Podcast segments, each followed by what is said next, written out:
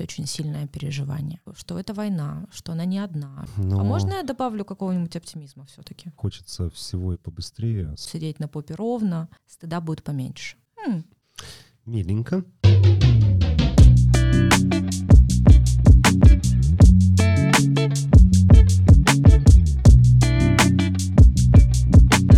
Всем привет! С вами снова Вика Серлик и Видади Гулуев. А может, мы хотя бы представимся? Я вот тут подумала, а то мы так именно говорим, как будто бы они общественно известны. Кто нас не знает? Мы, конечно, стремимся к славе, но мы еще не там, поэтому, да, действительно придется представиться. Меня зовут Видади Гулуев, я врач-реабилитолог. На данный момент я помощник руководителя Одесской областной организации Красного Креста по медицинским вопросам. Да, я Вика Серлик, психолог, психологиня, гештальтерапевтка. В обычной своей жизни я принимаю клиентов, работаю с группами, даю супервизии и, в общем, занимаюсь всякой такой прикольной деятельностью. А в военное время я еще оказалась куратором службы психологической помощи Красного Креста. Вот то, что ты занимаешься с жертвами насилия, тебя так не хмурит. Я просто, наши слушатели не видят твоего выражения лица. Я вижу. Для тебя это ровненько и хорошо. То, что ты стала куратором целой службы, тебя так нахмурило как-то. Кстати, да. Кто меня знает, наверное, даже представил это выражение моего лица. Хмурит, наверное, меня что-то непривычное. Вот война меня хмурит. Новые должностные обязанности меня слегка подхмуривают, но не слишком. А жертвы насилия нет. Понимаешь, тут такая штука. Жертвы насилия в обычной жизни и те возможности, которые вообще дает психотерапия в мирное время, потому что обычно мы все-таки понимаем, да, что к нам приходят женщины или мужчины, или дети, пострадавшие от насилия. Как правило, эти истории давние, как правило, они появляются в терапии не сразу. Как правило, нужно сначала с психологом какой-то альянс установить. В общем, это все очень спокойно, в лайтовом режиме, никто никого не торопит, все происходит достаточно, так, по-человечески. Вот, а сейчас же у нас другая ситуация. Сейчас мы все оказались шокированы, подбиты, да, потому что, мы с тобой в прошлый раз об этом тоже говорили, но то, что весь мир и прежде всего украинцы пережили в воскресенье и понедельник, в общем... такое, имело эффект разорвавшейся бомбы. Не знаю, как у тебя было? К сожалению, мне кажется, что таких мин заложено еще, наверное, много. И эффект бомбы, да, был. Эмоционально, что каждый из нас перенес, сложно передать. Но, наверное, необходимо осознать и понять, что с этим делать. Да, я вот, собственно, размышляла на эту тему с коллегами в том числе, и мы пришли к выводу о том, что просто история насилия — это, в общем, уже такое что-то не очень новенькое, да, мы это знаем. К нарративу мы люди привыкшие, а подкрепление фотографиями, конечно, нас сильно вернуло в реальный мир, потому что историю можно пересказать, историю можно рассказать, а фотографии, как будто эти образы из памяти, конечно же, уже никуда не денутся. И, как ни странно, это очень похоже на то, что переживают непосредственно жертвы насилия. Да, это нет описания, но есть очень сильный образ и есть очень сильное переживание. Вот. Ну и фактически мы тоже оказались жертвами насилия, потому что мы вынуждены были...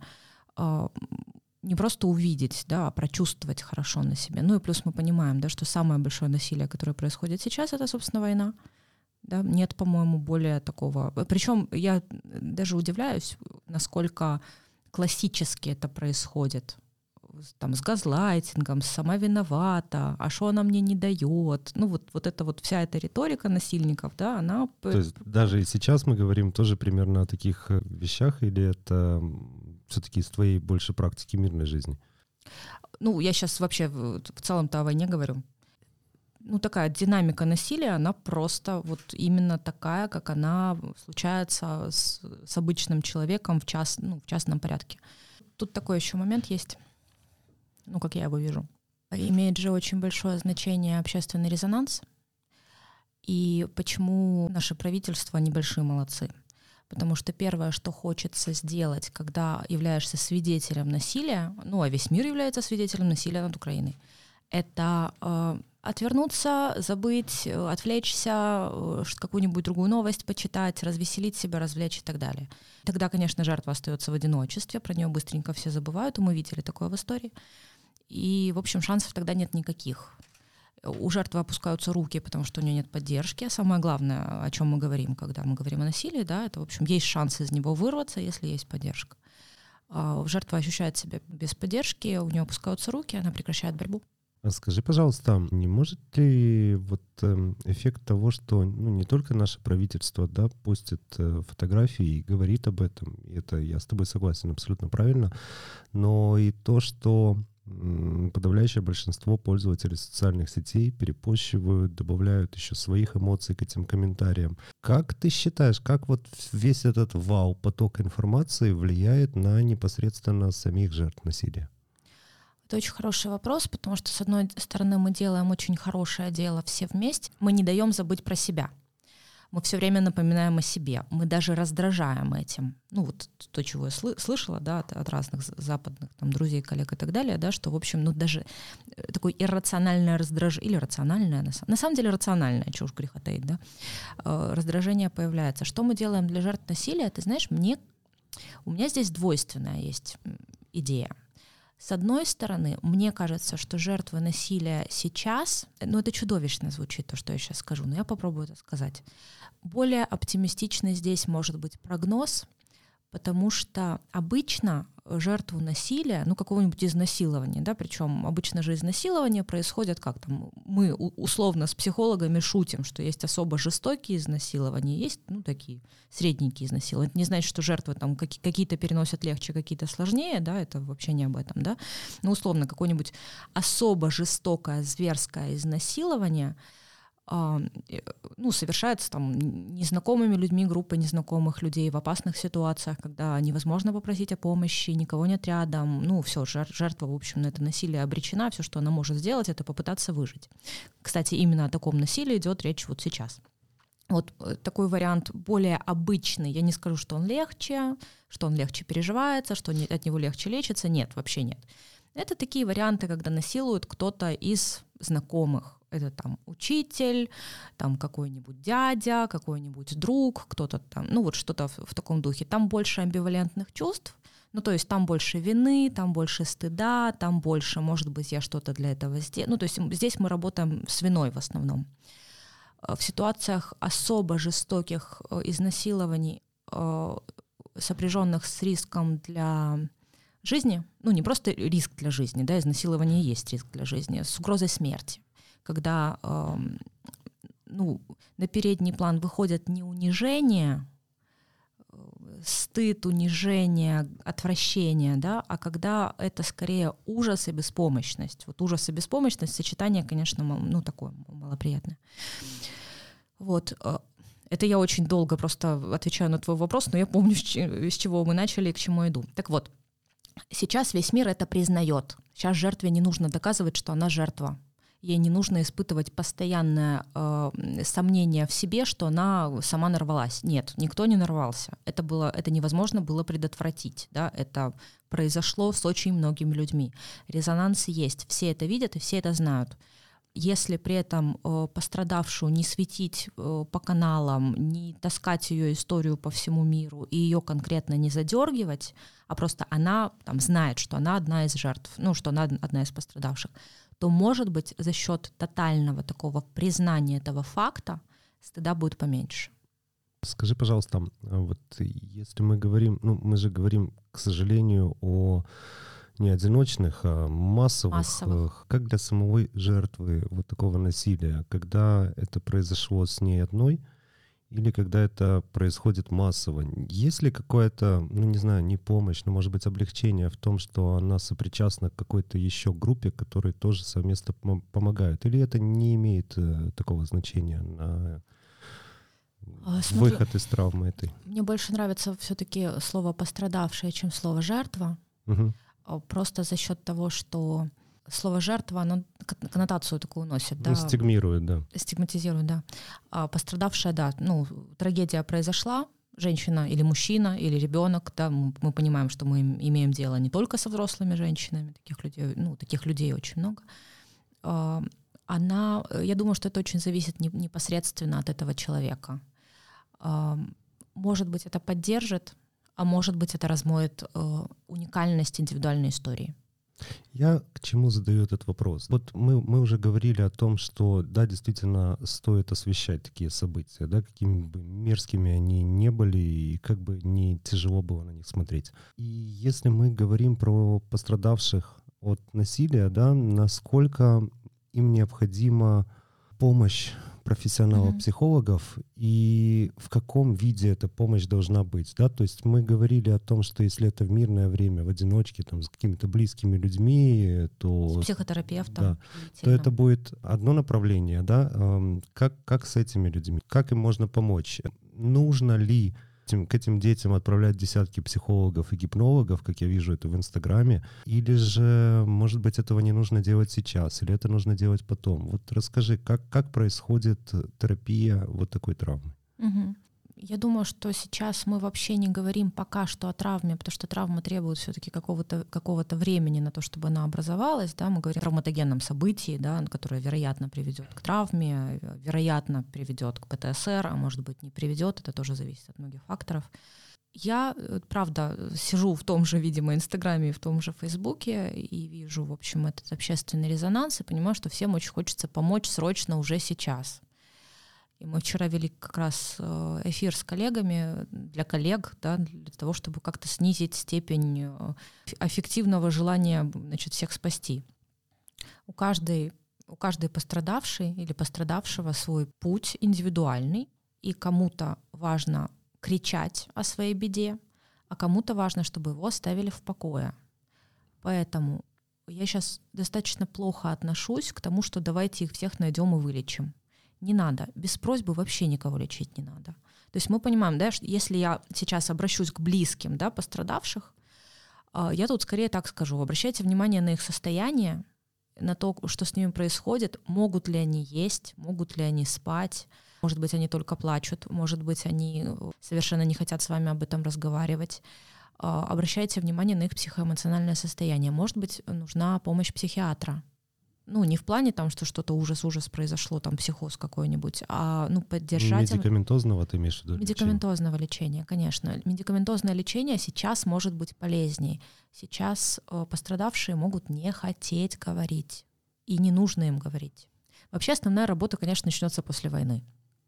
Потому что именно после войны, скорее всего, и тех, кто пострадал, и тех, кто там где-то в безопасном месте посидел, ну, угребет, скорее всего, чем-нибудь. То есть нам будет сначала всем очень хорошо, а потом нам, скорее всего, будет всем очень депрессивно. Ну, всем, не всем, в разных фазах, да, ну, там, как правило, история нам показывает, да, что суицидальные пики, они приходятся не на период войны, а на окончание военных действий, да, уже после победы.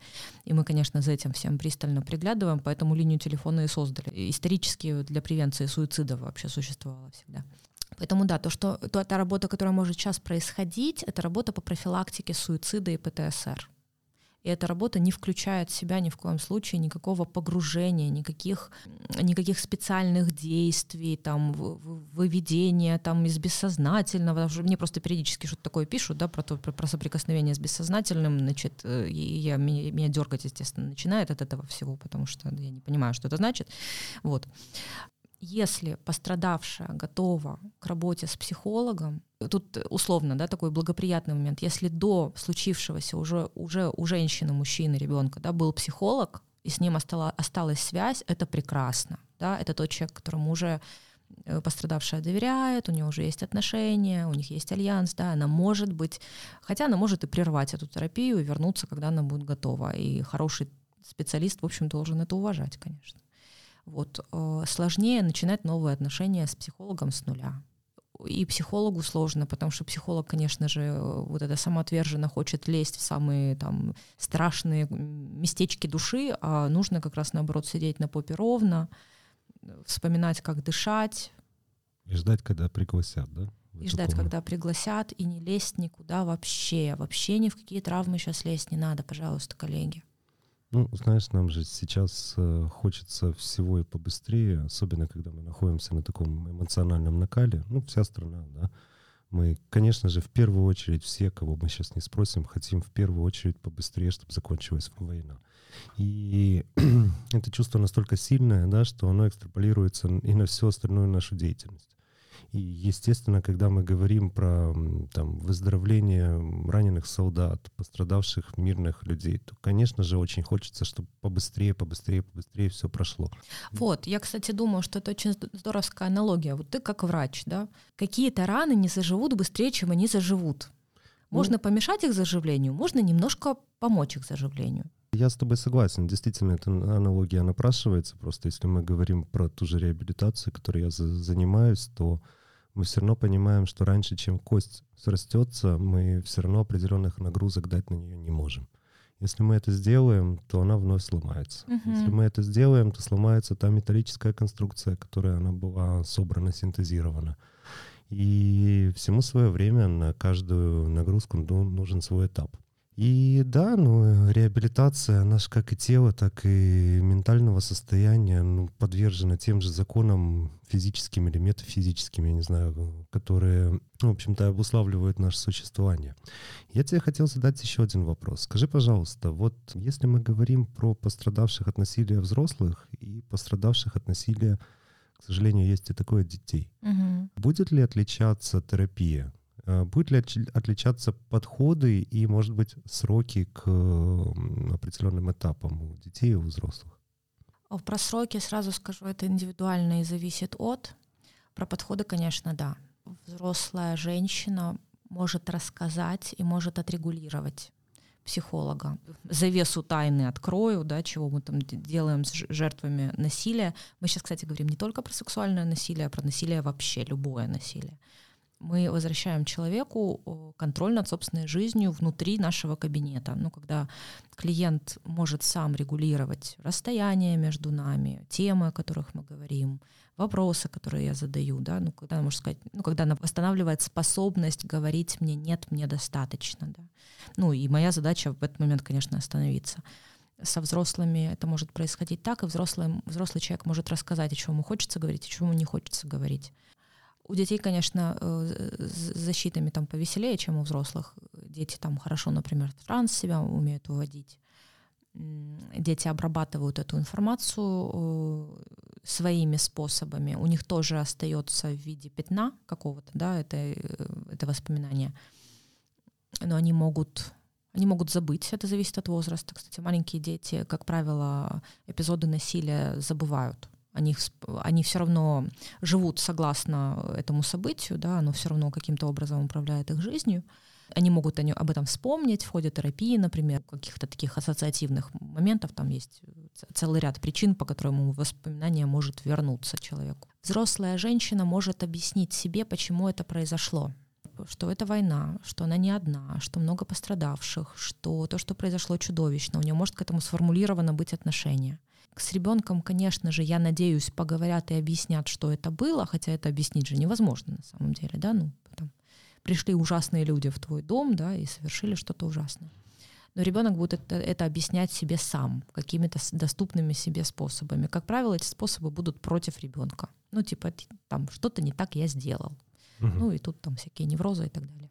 То есть все-таки ребенку нужно объяснить, может быть, немножечко вернуть его в этот ужас, объяснить, почему это произошло, да, и ты считаешь, что это не приведет к катастрофизации, да, состояния, а вот наоборот поможет ему понять, расставить это все по своим местам и пройти дальше. Ты знаешь, дети же вообще не очень любят, когда им объясняют о чем-то по-настоящему важном. Я не знаю, обращал ты на это внимание или нет, но когда ребенка что-то по-настоящему в глубине волнует, и ты начинаешь с ним про это говорить, он начинает как-то от этого процесса защищаться. Но тут с детьми же попроще. С детьми можно играть. Детям можно рассказывать сказки. Это зависит от возраста. Да? Мы говорим сейчас все-таки о маленьких детях. Если мы говорим о подростках, там динамика, конечно, другая будет. Вот. И ребенок обязательно будет вам весь ужас, который он пережил, показывать в играх и показывать в рисунках. И здесь нужно понимать, да, что он действительно это все пережил, он это воспроизводит, да, и нужно помочь ему справиться с этими состояниями, позволить ему рисовать то, что он рисует, да, может быть, подключаться к этому рисунку со временем, вводить туда каких-то людей, которые защищают, вводить образы защитников, потому что ребенку важно из этой ситуации выйти не беспомощным, да, он оказался беспомощным, но ему нужно вернуть и нарастить, да, вот эту опору, защиту. Ну, у детей все-таки внешние защиты скорее, чем внутренние. Внутренние появятся потом. Если есть хорошая внешняя защита в детстве, то она интериоризируется, да, и станет внутренней. Там внутри всю жизнь буду опираться на сильную маму, сильного папу, там, любящую бабушку, там, хорошую, там, добрую собаку, которая всегда была со мной в трудные моменты. Вот, ну, то есть важно нам вот эту внешнюю поддержку организовать. И тоже никуда не лезть особо. То есть все-таки по большому счету психолог должен быть в первую очередь наблюдательным, да, смотреть, каким образом сам человек пытается с этим справиться, и чуть-чуть добавить, подправить, подкорректировать именно этот способ. Mm-hmm. Да? Да. Подставить плечо, но не подпихнуть плечо. Да? Быть рядом, но не кидаться, там, подхватывать на руки. Вот еще, кстати, из важного. Психологам это всегда говорю, но вот и людям просто говорю. Вот всем людям, которые меня сейчас слушают, я напомню, потому что это не лишнее. Пострадавших от насилия, будь то сексуального насилия, будь то любого другого насилия, желательно не трогать руками без спроса. А лучше даже так, пусть вас попросят, а вы обнимете. Потому что, конечно, самая большая интенция у меня в том числе пострадавшего сразу обнять, ребенка сразу обнять, да, это же естественно, да, это, ну, выражение такой... Ну, показать, да, что ты можешь проконтролировать ситуацию. Могу защитить, я могу обхватить тебя руками и защитить тебя от всего. Ну, мне очень понятна эта интенция, потому что я сама человек тактильный и все время лезу обниматься, ну, то есть для меня это свойственная история. Но если вы знаете, что перед вами пострадавшая, и если она не делает к вам шаг сама, не надо. Ее тело было использовано, она уже испытала то, чего она испытывать не хотела никогда в жизни. Не нужно ее тело подвергать даже нежным испытаниям, которых она не просит. Ну да, с этим как бы понятно. То есть, понимаешь, я сам, в общем-то, понимал, может, это читал, может, на подкорке это было понятно, да, что человеку, который пережил уже физическое насилие, да, то с физической точки зрения любые касания будут болезненны. Ну, мы возьмем любую рану, да, если ты обжегся, да, то все-таки гладить, стоять эту кожу руками, ну, наверное, не стоит, потому что это больно, да. Да. Вот, так, вероятно, и здесь. Просто, понимаешь, мне всегда было важно понять, как можно справиться с болью эмоциональной, болью моральной. Как медик я прекрасно понимаю, как справляться с различными вариантами боли физической. Угу. И тут целый спектр, и мы можем еще в течение часа говорить, каким образом какую боль устранять. Как справляться с болью вот именно той, которая в душе. Вот это мне всегда было интересно. То есть я тоже прекрасно понимал, что, конечно, может быть, на каком-то этапе действительно нужны там психотропные медикаменты, да, чтобы просто вот на данный момент придавить, приглушить, чтобы не разгорелся дикий пожар, да, чтобы не съехать с катушек. Нельзя же все время давить там транквилизаторами, допустим, да? Надо нельзя как-то... и не нужно, в принципе. И, кстати, многие пострадавшие, ну, женщины, да, потому что я сейчас там о женщинах больше говорю, они часто говорят: я не хочу, чтобы эта боль проходила, потому что я хочу запомнить. Я хочу запомнить, я хочу это пережить сама. И это то тоже, о чем мы часто с тобой говорим, это про сохранение достоинства. О том, что да, это моя боль, я это пережила, я смогла это пережить, и я проживу это. Ну, с той болью, которая у меня сейчас есть. Я думаю, что это решение, ну, вообще тоже, конечно, важно уважать. Ну, тут нужно смотреть, да, тут одной эмоциональной боли недостаточно все-таки для того, чтобы медикаменты назначать, там должен быть ряд каких-то мероприятий. Мы говорим скорее о шоковой такой фазе, да. И более того, мы сейчас вообще далеко не продвинемся в проживании горя и в проживании травмы насилия, просто по тому факту, что война все еще продолжается, безопасности никакой нет, как мы поняли, добиться ее сейчас мало реально. Ну, мне вчера задавали как раз вопрос, а какие есть техники для того, чтобы вернуть пострадавшей безопасность? Копать? Я имею в виду бункер. Копать бункер, и то мы все прекрасно понимаем. Но сейчас никаких. Сейчас никаких. Сейчас мы можем немножко подлечиваться, поддерживаться контактом, теплым контактом, таким доверительным контактом. Контактом, где никто никого не продолжает насиловать ненужными вообще вопросами. Ясненько, спасибо. Да, тема у нас сегодня была сложная. Но... А можно я добавлю какого-нибудь оптимизма все-таки? Нужно, конечно же. Я вот тебя только хотел об этом попросить, а ты вот без спроса берешь. Да. А я сама... Я вообще полагаюсь на то, ну, я об этом много думаю сейчас, на то, что, в общем, какие бы травмы мы ни пережили, это не значит, что мы сломаемся. Это значит, что, ну, кто-то сломается, кто-то нет. Тут я тоже не буду грешить против истины. Но любое травматическое событие может нас привести в контакт с собственными ценностями. Эти ценности станут кристально ясными. Я вчера в Инстаграме у себя опрос сделала, спросила, ну, как раз там тревога была, а у меня как-то что-то в Инстаграм я залажу, когда тревоги, и там особо заняться нечем. Рефлекс. Да, у меня рефлекс. И каждый раз, значит, сторис какие-то пощу из коридора. Ну и, значит, спросила у своих друзей, да, какие новенькие качества вы обнаружили в себе во время войны. Ну вот, которых раньше не было, или раньше к ним нельзя было там добраться. И какие лишние, ненужные такие загоны у вас прекратились. Ну, типа там раньше, вот я про себя понимаю, там раньше, господи, корни не прокрашенные, вообще как из дома-то выходить вообще в таком виде, да? Ну, я шучу, немножко утрирую, конечно, да.